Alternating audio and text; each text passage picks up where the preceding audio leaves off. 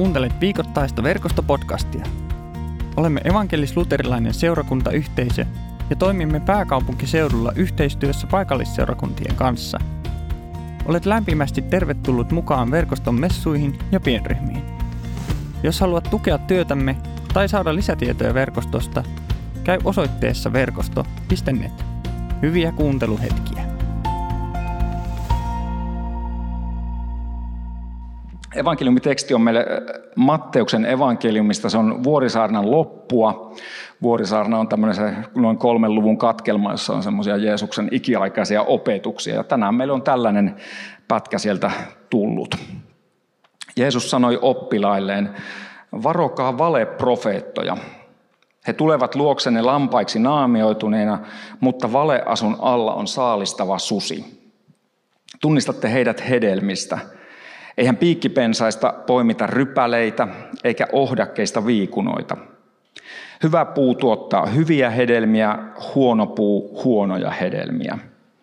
Hyvä puu ei voi tuottaa huonoja hedelmiä, eikä huono puu hyviä hedelmiä. Kaikki huonoja hedelmiä tuottavat puut kaadetaan ja poltetaan. Hedelmistä te siis tunnistatte heidät. Taivaiden valtakuntaan eivät pääse ne, jotka vain hokevat minulle, kyllä Herra, kyllä Herra. Sinne pääsevät ne, jotka toimivat niin kuin taivaallinen isäni tahtoo. Moni tulee sanomaan minulle, Herra, sinun nimissäsihän me profetoimme ja karkotimme demoneja ja teimme ihmettekoja. Mutta minä sanon heille, en ole koskaan tuntenut teitä. Häipykää väärintekijät. Emme puhu seurakunnassa Ukrainan sodasta. Näin sanoi viime viikolla mulle yksi venäläinen tuttavani, joka oli meillä kylässä ja hän jatkoi, että ei, ei voi oikein tai ei kannata puhua, koska seurakunnassa on myös ihmisiä, jotka ajattelevat, että Putin tekee täsmälleen oikein ja toimii todella tärkeällä mandaatilla ja on oikeassa siinä, mitä tekee. Jeesus puhuu tässä tekstissä monenlaista. Hän puhuu valeprofeetoista, hän puhuu taivaiden valtakunnasta, jonne jotkut ei pääse, väärintekijät ei pääse. Hän puhuu, että piikkipensaista ei kerätä rypäleitä, susista lammasten vaatteessa, joka on tämmöinen ihan tyypillinen kielikuva. Ja miten se nyt sitten liittyy tähän todella traagiseen sotaan? Tota, kun kuulin tämän lausahduksen, niin sitten jotenkin jäin miettimään sitä ja, ja katoin vähän uutisia lisää ja, ja tota, muistin tämän patriarkka Kirillin, eli Venäjän ortodoksisen kirkon pään. Hän on aikanaan ikään kuin siunannut tämän sodan ja sanonut, että tässä ollaan tärkeällä asialla ja taistellaan pahuuden valtoja vastaan siellä Ukrainassa ja täällä lännessä ja nyt on tärkeää tehdä tällainen juttu. Tai erikoisoperaatio, niin kuin nyt sanotaan mielenkiintoisesti, kun sitä vähän luin sitten tätä, näitä asioita aiheen tiimoilta, niin noin 1500 ortodoksisen kirkon vaikuttajaa eri puolilta maailmaa on tehneet semmoisen yhteisen, tai se oli julkilausuma, jonka aloitti muutama, ja nyt sen on allekirjoittanut noin 1500 henkilöä siellä kirkon johto, johto tai pappeja, piispoja, henkilöitä, kirkon merkittäviä henkilöitä, seurakuntien jäseniä ympäri maailmaa. Ja he siinä julkilausumassa sanoo, se on Suomen ortodoksisen kirkon sivuilla myös, ja siinä sanottiin näin, että tämä patriarkka Kirillin opetus tällaisesta venäläisestä maailmasta, joka niin kuin ikään kuin tuo sitten sen hyvän ja rauhan ja, ja on tällainen Jumalan asialla, niin se tuomitaan ja torjutaan harhaoppisena. He ikään kuin sanovat, että nyt on susilammasten vaatteissa puhumassa meille tällaisia asioita. No Jeesus ennen tätä Matteuksen evankeliumin katkelmaa, niin hän on sanonut kategorisen yksiselitteisesti myös tämmöisen ohjeen, että älkää tuomitko, ettei teitä tuomittaisi. Sillä mitalla, millä mittaatte, niin sillä teidät mitataan.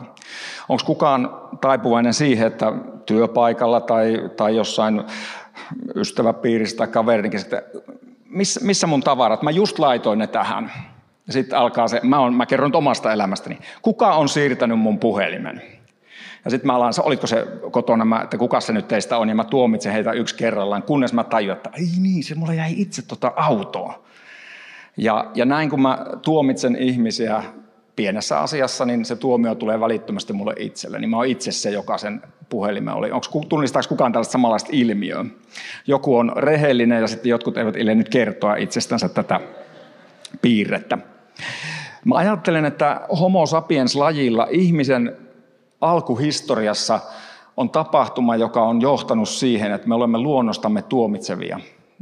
Miten se menisi, että se on joku kun on homo sapiens, viisas ihminen, homo religios, uskonnollinen ihminen, joku homo tuomitseva, mikä se onkin. Siis ihminen on vain tuomitseva ihminen. Ja se on, se on tosi mielenkiintoinen asia, että, että kun siellä ihmisen alkuhämärässä on se syntilankeemus, josta Mooseksen ensimmäinen kirja puhuu, niin siellä sanotaan, että, että se, se ajatus ihmisille oli se, että kun sä syöttää, siellä on se hyvän ja pahan tiedon puu. Että kun että sä, sä et kuole, jos sä syöt siitä, vaan sä tulet Jumalan kaltaiseksi ja sä erotat hyvän pahasta. Eli sä pystyt sanoa, mikä on hyvää ja mikä on pahaa. Eli sä pystyt tuomitsemaan, sä pystyt erottamaan oikean väärästä. Ja kuinka ollakaan ihminen syö siitä ja sitten loppu on historiaa. Meistä on tullut ihmisiä, jotka, jotka tuomitaan toinen toisiamme isoissa ja pienissä asioissa. Jeesus sanoi, että älkää tuomitko, ettei teitä tuomittaisi. Hän tietää, että meillä on tämmöinen taipumus. Ja sitten hän kuitenkin sanoi, että pitäisi varoa valeprofeettoja, tämmöisiä opetusta, joka, joka ei ole hyvää Jumalan mielen mukaista. Se oli tärkeää mulle havaita, että kun nämä ortodoksisen kirkon tota, meidän, meidän kanssa kristittymme, niin he tuomitsevat tämän tota, patriarkan opetuksen. He eivät tuomineet häntä ihmisenä. He tuomitsivat sen opetuksen harhaoppisena ja he jättivät sitten Jumalalle tuomiovallan sitä, mitä tulee hänen omaan elämäänsä. Mun mielestä siinä oli hieno opetus minulle itselleni. Asioiden tulisi riidellä, ihmisten ei tulisi riidellä. Ja sitten mä ajattelin, että, että no okei, toi on aika helppo vai onko se, kun kuitenkin sitten mä kuulen, mä oon kuullut muiltakin Venäjän kirkkojen kanssa toimivissa, että riippumatta tunnustuskunnasta, protestanttisia kirkkokuntia, ortodoksisia, eri kirkkokunnissa, ihmiset on jakaantunut tämän kysymyksen äärellä, että mitä täällä Ukrainassa oikeasti tapahtuu, mikä sen sodan, onko sillä oikeutus, mitä siellä pitäisi tehdä, mitä siellä tapahtuu, mitä siellä ei tapahdu. Ja tuntuu, että miten se on mahdollista, että, että, että tavallaan nä, nä, asia, joka näyttää aika, aika yksinkertaiselta, niin sitten se jakaa kuitenkin meidät. Ja sitten mä ajattelin, että tapahtuisiko tämä meille? Ja, ja ainakin itse pienessä päässäni pähkäili, että itse asiassa me ollaan hyvin samanlaisia kaikkialla. Kun me ajatellaan meidän kristikuntaa vaikka Suomessakin, niin, niin jos me nyt saatetaan olla tästä edellä mainitusta Ukrainan tilanteesta ehkä toivottavasti aika yhtä mieltä ja sitten minä en tietysti tuomitse ketään, jos joku on toista mieltä, kun olen juuri kieltänyt tuomitsemasta tai muistutan itseäni, että Jeesus kieltää tuomitsemasta. Mutta Suomen, vaikkapa Suomen kirkkoa tai kirkkoja ja seurakuntia, niin jakaa tosi monet asiat ja ihmiset kokee ne aivan valtavan fundamentaaleina ja, ja se, on, se menee läpi maailman. Lähdetään nyt vaikka miettimään viime aikoina, että korona, no otetaan piikki, ei oteta piikki, koko homma on huijausta, se on 5G-sirun aihe. Ihan sieltä täältä tuolta, joku uskoo sitä, toinen tätä. Ilmastonmuutos tapahtuu, ei tapahdu naispappeus, saako nainen olla pappi, eikö saa, miten ihminen tulee uskoon, seksuaalivähemmistöt, miten kastet tehdään, milloin, kenelle, kuka, mitä ehtoollinen tarkoittaa? Ja lista jatkuu loputtomiin. Ja näin meistä on tullut toinen toistemme tuomareita ja, ja äh, kun me lähdettiin vähän liikkeelle tästä rakkaudesta, niin luin tuossa kesän aikana tai kuuntelin itseäni viisaampia teologeja ja mulle kolahti ajatus tuomio ja rakkauden suhteesta, kun, kun eräs teologi sanoi, että, että tuomio on rakkauden vastakohta. Ja syynä on se, että, että rakkaus, joka on tietysti hirveän moniulotteinen sana ja kärsinyt monella tapaa inflaatio, mutta kun puhutaan Jumalan kontekstissa, Jumalan viitekehyksessä rakkaudesta, niin rakkaus on itsensä uhraavaa, toiselle arvoa antavaa, toisen puolesta uhrautuvaa, toista kohti tulevaa rakkautta, jota Jumala sitten äärimmille osoittaa siinä, että hän tulee yhdeksi meistä, kuolee meidän kuoleman. Kristus ottaa meidän paikan ja, ja hän antaa meille sen kaiken, mikä olisi kuulunut hänelle. Elämän, iankaikkisen elämän, kaiken hyvyyden. Ja taas tuomio on, on sitä, jossa me asetutaan toisen yläpuolelle, otetaan tuomiovalta, otetaan toiselta ihmiseltä sitä arvoa. Kerrotaan, että mä olen itse asiassa parempi kuin sä. Mä tiedän asiat, kuinka ne on, ja sä oot siellä mun alapuolella. Ottaa toiselta ikään kuin, niin kuin semmoisen vampyyrin kaltaisesti imee toiselta sitä Jumalan kuvaksi luodun ihmisen arvoa ja siirtää sitä itsensä, painaa toisen alapuolelle. Rakkaus toimii päinvastoin. Kun Jeesus tässä tekstissä puhuu siitä, että, että meidän pitäisi, tai hän on sanonut aikaisemmin, että meidän pitäisi tuomita, mutta meidän pitäisi arvioida, niin sitten hän sanoo, että mistä me voidaan arvioida. Me voidaan arvioida siitä hedelmästä. Mä pyydän Kari, että sä annat mulle, siinä on mulla semmoinen korin, korin tapainen tossa, niin mä oon niin yksinkertainen ihminen, että mä aina yritän selittää itselleni näitä asioita. Kaikki ei ehkä näe tätä, mutta täällä on niin tässä on tällainen, tässä on tämmöistä vihreätä kasvustoa mulla ja, ja sitten siellä on, jos näette, niin siellä on rypäleitä. Ja, ja nämä on nyt kaksi eri kasvia. Tuossa on, tossa on piikkipensas, se on naapuri orapihla ja aitaa. Mä tota, kerroin jo Pihlajamäen messussa, että mä en kyllä kysynyt lupaa, kun ne ei ollut kotona. Ja se ei ole oikeastaan niiden aitaa, vaan mä voin tota, käydä sitten pyytää anteeksi. Se on siellä semmoisessa puskasta kasvaa niille. Mä nipsasin yhden oksan. Jos ei olisi mikään hortonomia, tuommoinen niin tietäjä näistä kasveista, niin voisi kuvitella, että nämä kuuluu keskenään yhteen. Toinen terttu on sitten ihan, joku kysyy, että kasvaako sulla kotona tuollaisia rypäleitä? Mä sanoin, että ei kyllä ne Prismassa kasvoi tai jossain Italiassa ja sitten Prisma oli ne hakenut sieltä. Tai kuka nyt sitten olikin hakenut tai tuonut. Mutta pointti on se, että, että Jeesus sanoi, että piikkipensaista ei korjata rypäleitä, että hyvä puu ei voi tehdä huonoja hedelmiä, eikä huono puu hyviä hedelmiä. Eli se millainen puu on, mä voin laittaa ne tohon, niin tuossa voi ehtoolliset tulla vaikka katsoa niitä. Älä sormia sitten rikos, sillä on tosi terävät piikit. Hyvä puu ei voi tehdä kuin hyvää hedelmää ja huono puu ei voi tehdä kuin huonoa hedelmää. No, millaista se hyvä hedelmä pitäisi olla, millaista huono hedelmä? Galattalaiskirjassa Paavali luettelee sen pitkän pätkän. On hyvä keskittyä hyviin asioihin. On turha, me, varmaan ne huonot asiat elämässä on aika helppoja. Tota, niitä, niitä me kyllä tunnistetaan, ainakin mä tunnistan elämässäni paljon sellaista, minkä mä toivoisin olevan toisin. Ja taas se lista, jota mä niin kuin ostoslistana kyllä Jumalalle toisenaan pyydän, niin sehän alkaa näin, että rakkaus, ilo, rauha ja kärsivällisyys ja hyvyys ja ystävällisyys ja lempeys. Ja niitä kyllä ainakin itse kokisin, että saisi aika paljon enemmän olla. Ja ne on niitä hyviä hedelmiä, joita Jumala lupaa, että meidän elämässä kasvaa, kun me ollaan hänen yhteydessä. Koska se, että tuo viinirypäle on voinut siellä aikanaan Italiassa kasvaa, niin sen on täytynyt olla yhteydessä siihen viiniköynnökseen. Se ei voi kasvaa ilman, että se on yhteydessä siihen viiniköynnökseen. Me asuttiin aikanaan perheenä pitkä pätkä Keski-Aasiassa ja Tatsikistanissa meillä oli kotona meillä oli talo, jonka pihassa oli sellainen valtava viiniköynnös. Se oli siis semmoinen, niin kuin, semmoinen 20 senttiä paksu se runko. Se oli, se oli monta kymmentä vuotta, kun se talo oli aikanaan rakennettu, niin siihen oli istutettu viiniköynnös. Se oli niin iso, että meidän lapset kiipeili siellä, ne söi siellä tota, auringonkukasiemeniä ja niitä tippu, kun tuli himaan, niin sieltä kun ne oli syömässä. Mutta se myös teki valtavan lehvästön. Se peitti koko meidän ison pihan ja antoi varjoa meille. Jos tiedätte mitään viininviljelystä, niin niitä pitäisi leikata tosi paljon, että ne tuottaisi hedelmää, koska ne muuten kasvaa vaan sitä lehteä ja varjoa. Ja vaikka me ei koskaan niitä leikattu, tai ihan tosi harvoin, kyllä sitä piti välillä, koska sehän olisi, se olisi vallannut koko talon suunnilleen. Me ei leikattu silleen varsinaisesti niin kuin nyt sitä oikeasti pitäisi leikata. Ja silti se aina tuotti hedelmää. Ei niin paljon kuin se olisi voinut tuottaa, mutta se aina tuotti hedelmää, koska se oli kiinni siinä viinipuussa.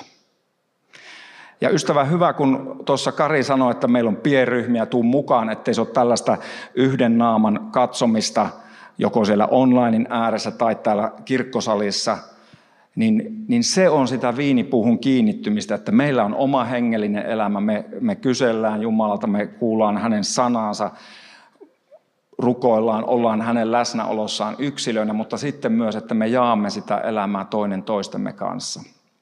Ja kun me tällä tavalla elämme siinä yhteydessä, niin yllätys, yllätys, ei olekaan enää se, että, että miten tätä hyvää hedelmää voisi kasvattaa, vaan se kasvaa luonnostaan. Ei se viiniköynnöksen terttu, ei se mieti, että no mitenhän mä nyt kasvattaisin tuon hedelmän. E, ei sen tarvitse räknätä sitä, koska se syntyy itsestään. Ja tähän mä ajattelen, että Jumala kutsuu itse kutakin meistä. Nykyaikaisena vertauksena se voisi sanoa niin, että mä ajattelen, että jokainen kristitty, sinä ja minä, meidät on kutsuttu olemaan modemeja. Mä en ole, kaikki jotka minut tuntee, mä olen tota, hyvin kuuluisa tietoteknisistä lahjoista, niin työkavereideni iloksi. Enkä nyt tehnyt sen suurempaa kyselyä enkä tutkimusta, mutta modemihan on joku sellainen, joka vaan välittää asioita eteenpäin. Siihen tulee jotain dataa sieltä jostakin internetistä, mistä se nyt sitten tuleekin, ja sitten se siirtää sitä eteenpäin. Se modemi itsessään ei ole kovin älykäs vissiinkään, eikä se oikein mitään teekään, vaan se on niin kuin se reititin tai mikä se nyt sitten onkin. Kysykää sitten muilta, jotka tietää enemmän. Mä ajattelen, että tällainen on kristityn tehtävä. Hänen tulee niin kuin antaa Jumalan rakkauden, olla yhteydessä siihen viinipuuhun tai siihen internettiin tai mihin sitten onkin, ja, ja antaa sen Jumalan rakkauden virran vuotaa hänen elämänsä läpi niin, että siellä vähän valo vilkkuu, niin kuin jos modemissa tiedätte. Että jos ei valo vilku, niin sitten sieltä ei kyllä mitään tavaraakaan mene läpi. Jos sähkö ei ole päällä, jos se ei ole kiinni netissä, niin sieltä ei sitten myöskään mene dataa läpi.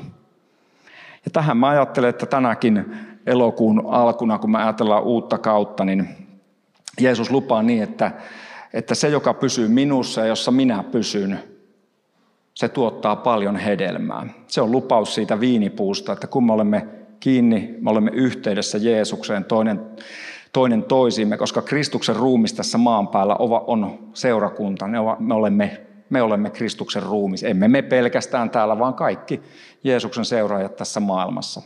Ja kun me olemme yhteydessä Kristuksen ruumiiseen, me olemme yhteydessä siihen kohta ehtoollispöydässä, jos olet täällä kirkossa, me ollaan yhteydessä siihen, kun me jaetaan elämää toinen toistemme kanssa. Ja silloin Jeesuksen lupauksen mukaisesti me tuotetaan hyvää hedelmää. Sitä hedelmää, joka kestää. Rakkaus ei koskaan katoa. Siitä oli kysymys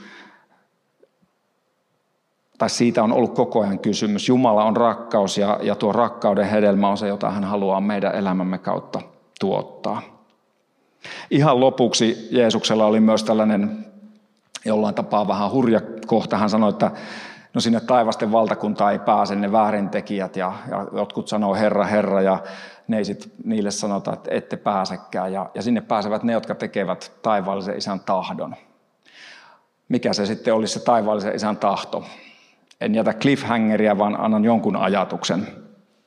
Vähän ennen tätä kohtaa Jeesus on jälleen siellä vuorisaarnassa sanonut niin, että, että laki ja profeetat, eli hänen aikainen raamattunsa, kaikki Jumalan opetus ja ilmoitus roikkuu niin kuin yhdessä asiassa. Ja se on siinä kultaisessa säännössä, että tehkää kaikkea sitä, mitä toivoisitte ihmisten tekevän teille, niin tehkää sitä heille.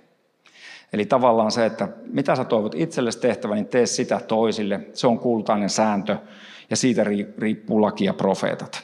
Toinen kohta, jossa Jeesus sanoo näin, että myös tämä laki ja profeetat, eli Jumalan ikään kuin ilmoitus on niin kuin tiivistetty, on se rakkauden kolmoiskäsky, jossa Jumala tai Jeesus sanoo, että rakasta Jumala koko sielusta, sydämestä, mielestäsi ja lähimmäistäsi niin kuin itseesi. Mä ajattelin, että nämä molemmat kuitenkin tiivistyy jälleen rakkauteen. Tulisi rakastaa Jumalaa yli kaiken, toisia ihmisiä ja itse, toisia ihmisiä niin kuin itseänsä. Ja se kultaisen säännö, että teet toiselle mitä toivoisit itsellesi tehtävä, niin sehän on myös sitä toisen ihmisen rakastamista. Tähän mä ajattelen, että Jumala meitä kutsuu. Hän kutsuu meitä tänä iltana uudelleen, jos tämä tuntuu, että en mä ole tuota ikinä edes ajatellut, enkä ole kuullut koko juttua. Nyt on loistava paikka laittaa sijoituksensa tähän sijoitukseen, joka ei koskaan katoa. Kryptot tippuu, sähköhinta nousee, kaikki muu on epävarmaa paitsi Jumalan rakkaus. Ystävä hyvä, kutsun sua niin, että älä syö hyvän ja pahan tiedon puusta. Älä syö siitä puusta, jossa sä asetut toisten tuomariksi. Olipa ne toiset kristittyjä tai ei-kristittyjä, läheisiä ihmisiä, heitähän on kovin helppo tuomita ihan ketä tahansa. Annetaan tai koitetaan liittyä siihen viinipuuhun, jossa Jumalan rakkaus virtaa meidän elämän kautta ja, ja meidän elämämme saa kantaa hyvää hedelmää. Ilman meidän yritystä, ilman meidän työtä me saadaan vaan levätä, kuten tuollainen viiniköynnöksen oksa tai se modeemi. Ja kun me siinä ollaan, niin silloin me ollaan siinä asiassa, joka ei koskaan katoa. Mutta harvoinpa me siinä onnistutaan ja sen takia kutsunkin meitä yhdessä rukoilemaan, tunnustamaan Jumalalle oman rikkinäisyytemme, sen miten me ollaan satutettu niin itseämme, toisiamme, koko tätä luomakuntaa ja tunnustetaan syntimme, pyydetään Jumalaa täyttämään hänen rakkaudellaan meitä jälleen kerran ja tehdään se yhdessä rukoillen. Jumala, sinä olet rakkaus.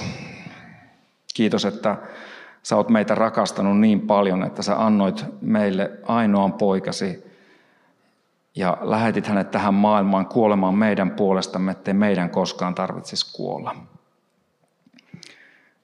Me tunnustetaan ja tunnistetaan se, että me usein rikotaan itseämme toinen toisiamme vastaan ajatuksin sanoin, teoin ja laiminlyönnein. Tässä ja nyt me halutaan sinun edessäsi sanoa, että tule ja puhdista meidät. Kuten viinitarhuri ja se, joka viinitarhasta pitää huolta, niin leikkaa kaiken turhan pois viiniköynnökset, että se voisi kantaa paljon hedelmää, niin tee sinä se meissä. Leikkaa meistä se pois, mikä ei ole oikein. Kiitos, että et meidän syntejämme muista etkä tiedä, vaan sanot, että niin kaukana kuin itä on lännestä, niin niin kauaksi sinä siirrät kaiken meidän syntimme. Jumalan palvelija julistan sinulle kaikki sinun syntisi anteeksi annetuksi isän ja pojan ja pyhän hengen nimeen. Samalla rukoilemme sitä, että Jumala anna meille sinun pyhä henkesi, että me tunnemme ja tiedämme sinun ihan kaikki sen rakkauden.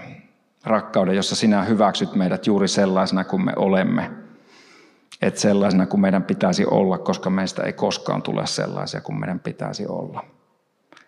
Auta meitä luottamaan sinun anteeksi antoon, ettei me kanneta häpeää, syyllisyyttä, mistään mitä ollaan itse tehty, mitä ollaan jätetty tekemättä, mitä on meille tehty.